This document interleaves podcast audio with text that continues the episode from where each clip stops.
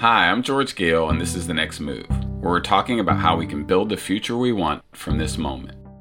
You know, there's a lot of talk these days about the multiracial working class, and for all the talk, I worry not enough of the left is committed to engaging the multiracial working class or comes from it. And today's guest, Marisa Franco, is both of organizing and of the working class.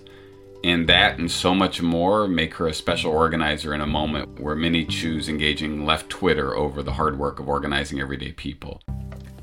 Marisa is the executive director of Mijente, a political home for Latinx and Chicanx people who seek racial, economic, gender, and climate justice. She is a fighter, she's a truth teller, an old school debater, and she's a mom. The Latinx community has been hit especially hard by COVID 19. According to the New York Times, Latinx people in the United States are three times as likely to contract the virus as white people. Three times. Those disparities are showing up in big cities and also in very rural parts of the country. Marisa and I talked about the layers of impact that COVID 19 is having on the Latinx community and how she's working to make space for many different voices in the fight. Marisa is an organizer who loves the craft of organizing, and she's constantly pushing it to make it more impactful. I love that in an organizer. How did you become an organizer? I like to think of it that I tried all the different approaches to social change. you know, I did student activism, I did a lot of service provision. I was doing service work with children whose moms were locked up. And I just would see like how it was such a setup when the moms would get out. Like I remember I told my boss, like, we we need to not just do like craft sessions with the kids and their moms like what what the kids most need is for their moms to get stable once they get out mm.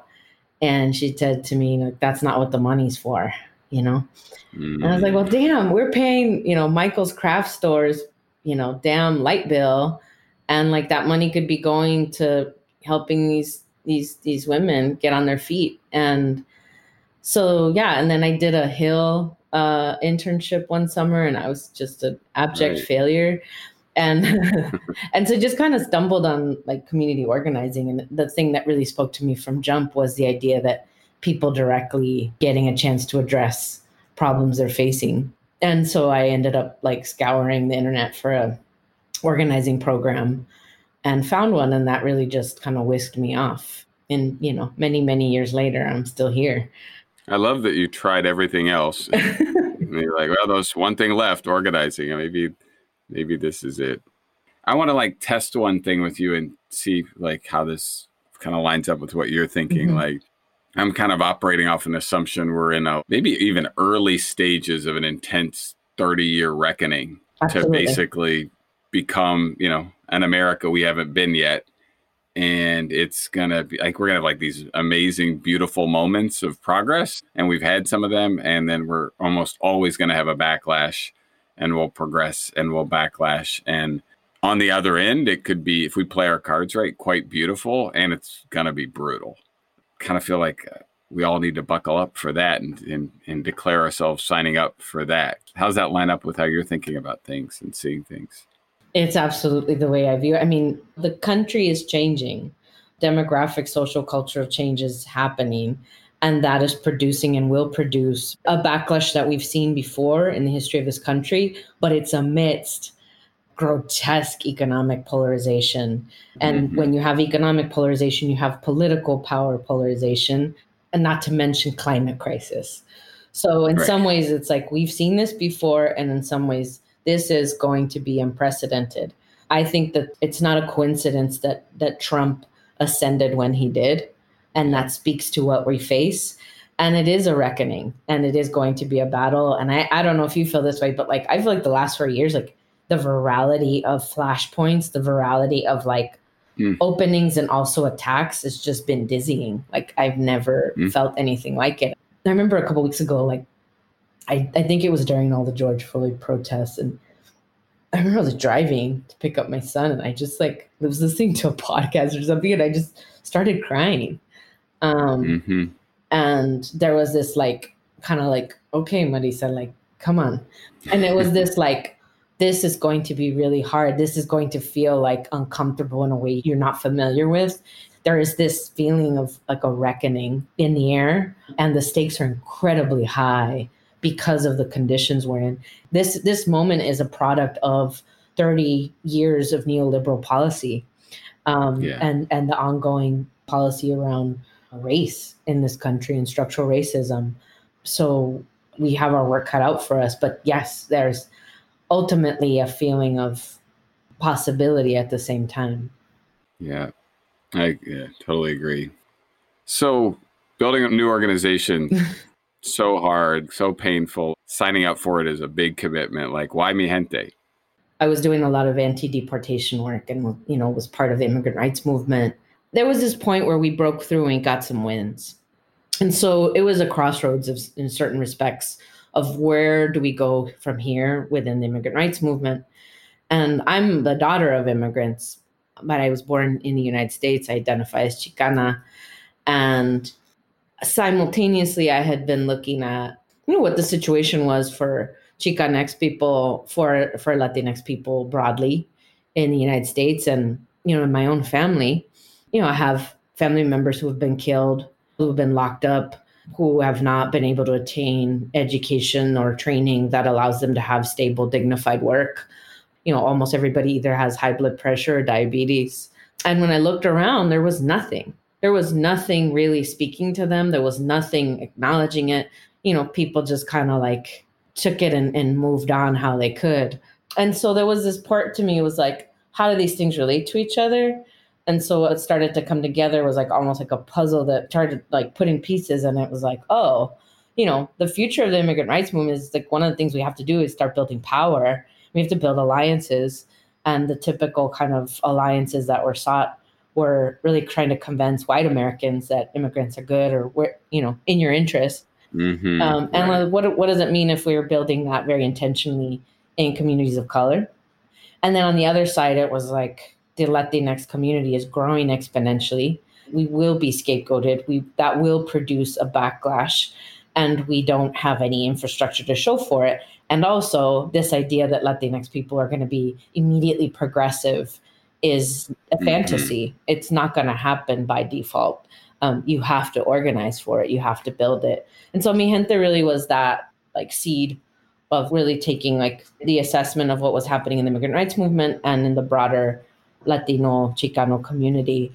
Can we be different? Can we do something different? Can we create infrastructure that will produce leaders that will speak to the needs of our time, that won't replicate the mistakes of the past? How can we show up? So that was the, the the crux of it. And i that was not my vision for myself to be kind of heading up something like this. But it felt like i don't know who else is going to do it. And i don't know what's going to happen if we don't try. Yeah. Can you say more about this assumption of like latinx will be progressive and any other you think kind of myths or misconceptions about latinx folks in the us I think it's super important to name like region really matters, country of origin really matters, immigration and how long people have been in the country. Like you can't messaging or campaigns or organizing pitches that might speak to, you know, a Tejano living in South Texas is really different from a Puerto Rican in the Bronx vis-a-vis a person from Venezuela that just moved here, immigrated here two years ago, living in in El Doral, Florida.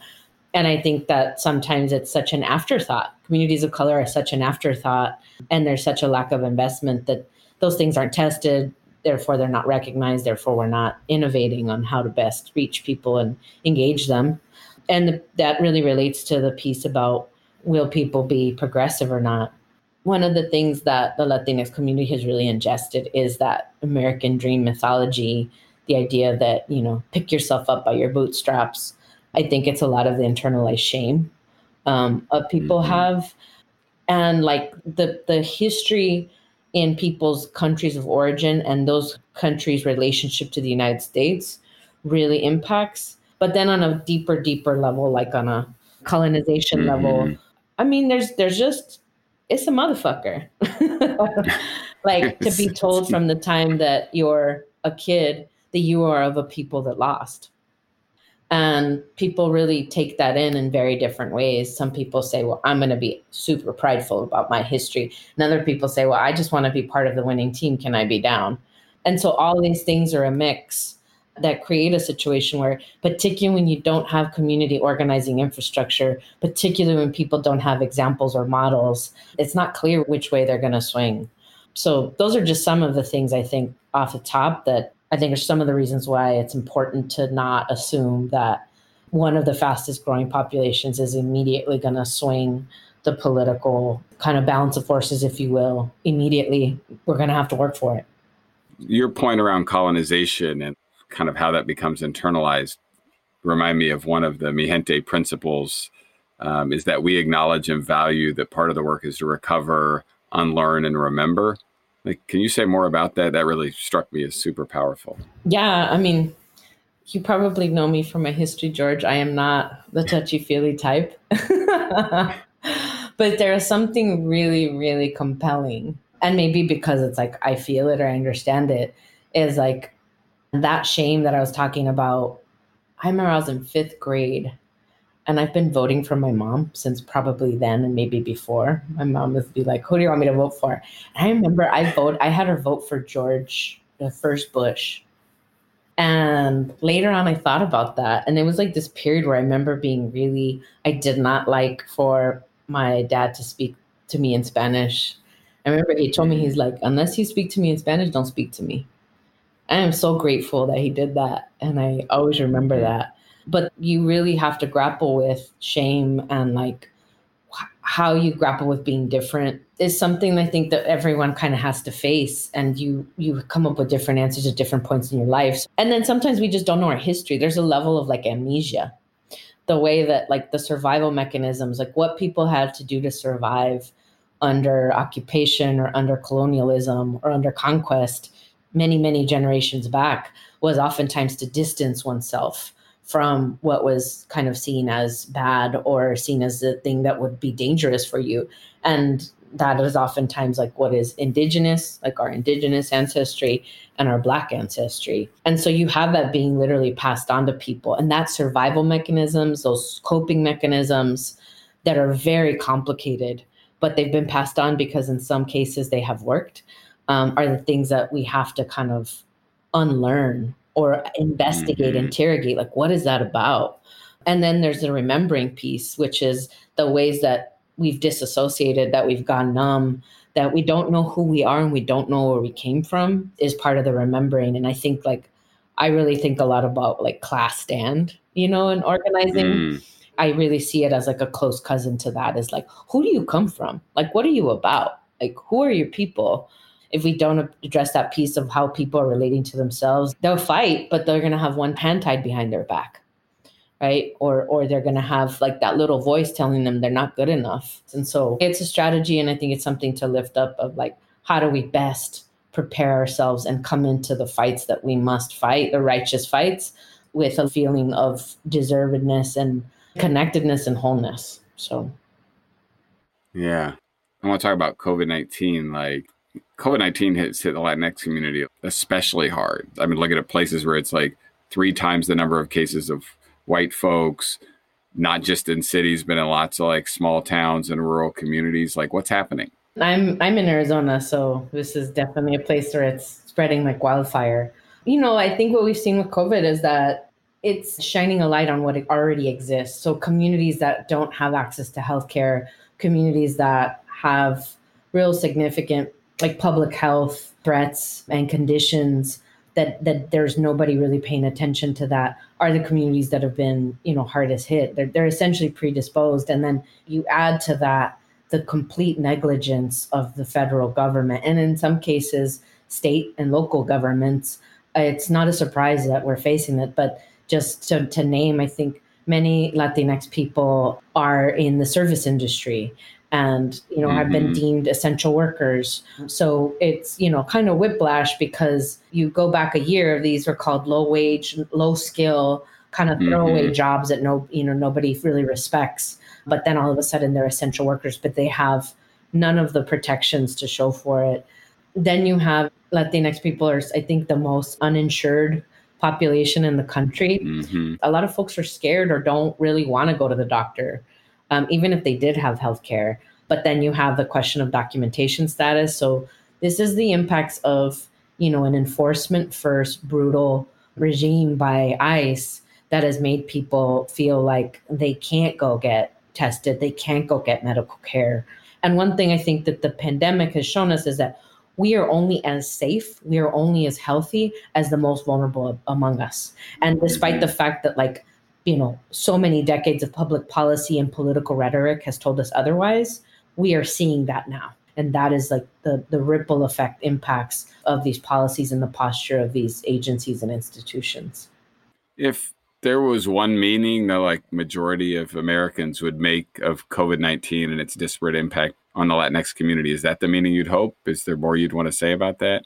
I mean, I think there's something about the COVID stuff that makes it makes you kind of see the very tenuous nature in which our lives are held together.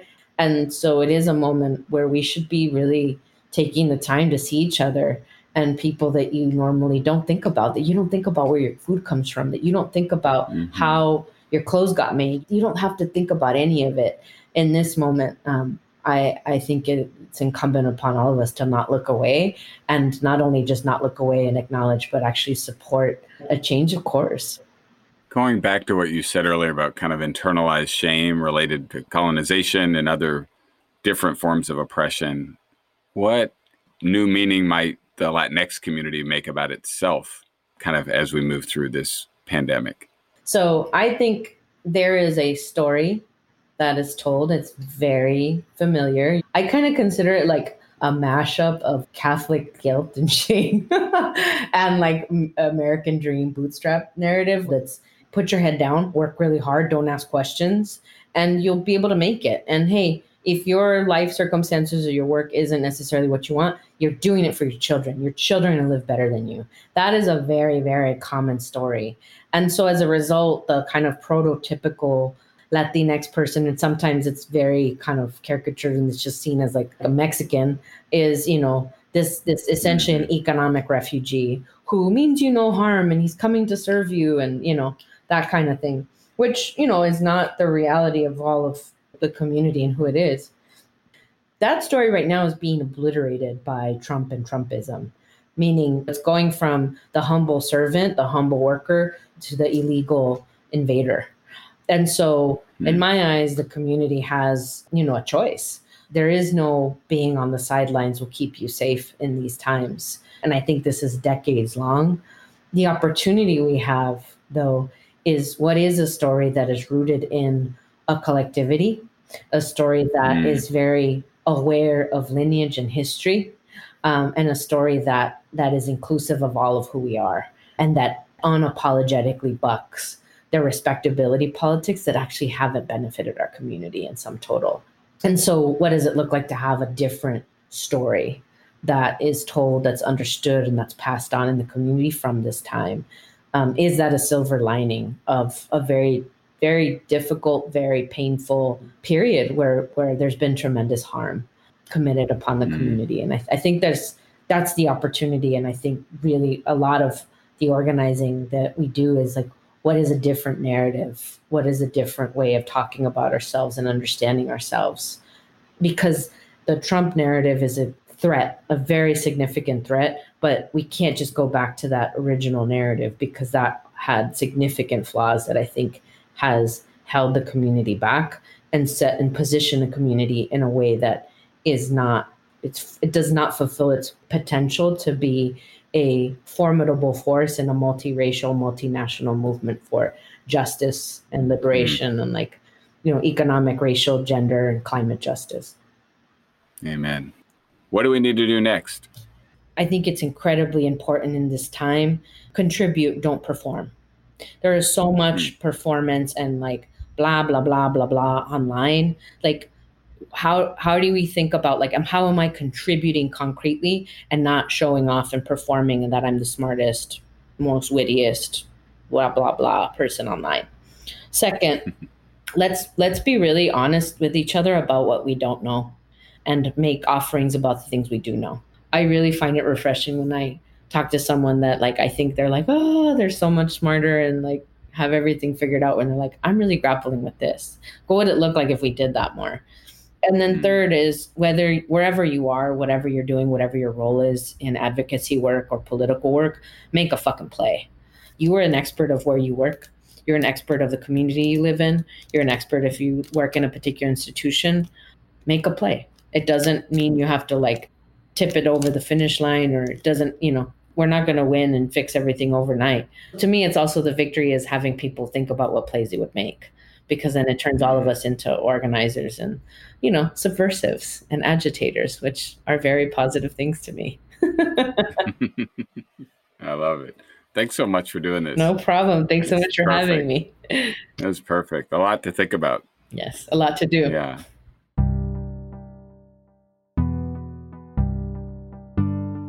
Part of the work is to recover, unlearn, and remember.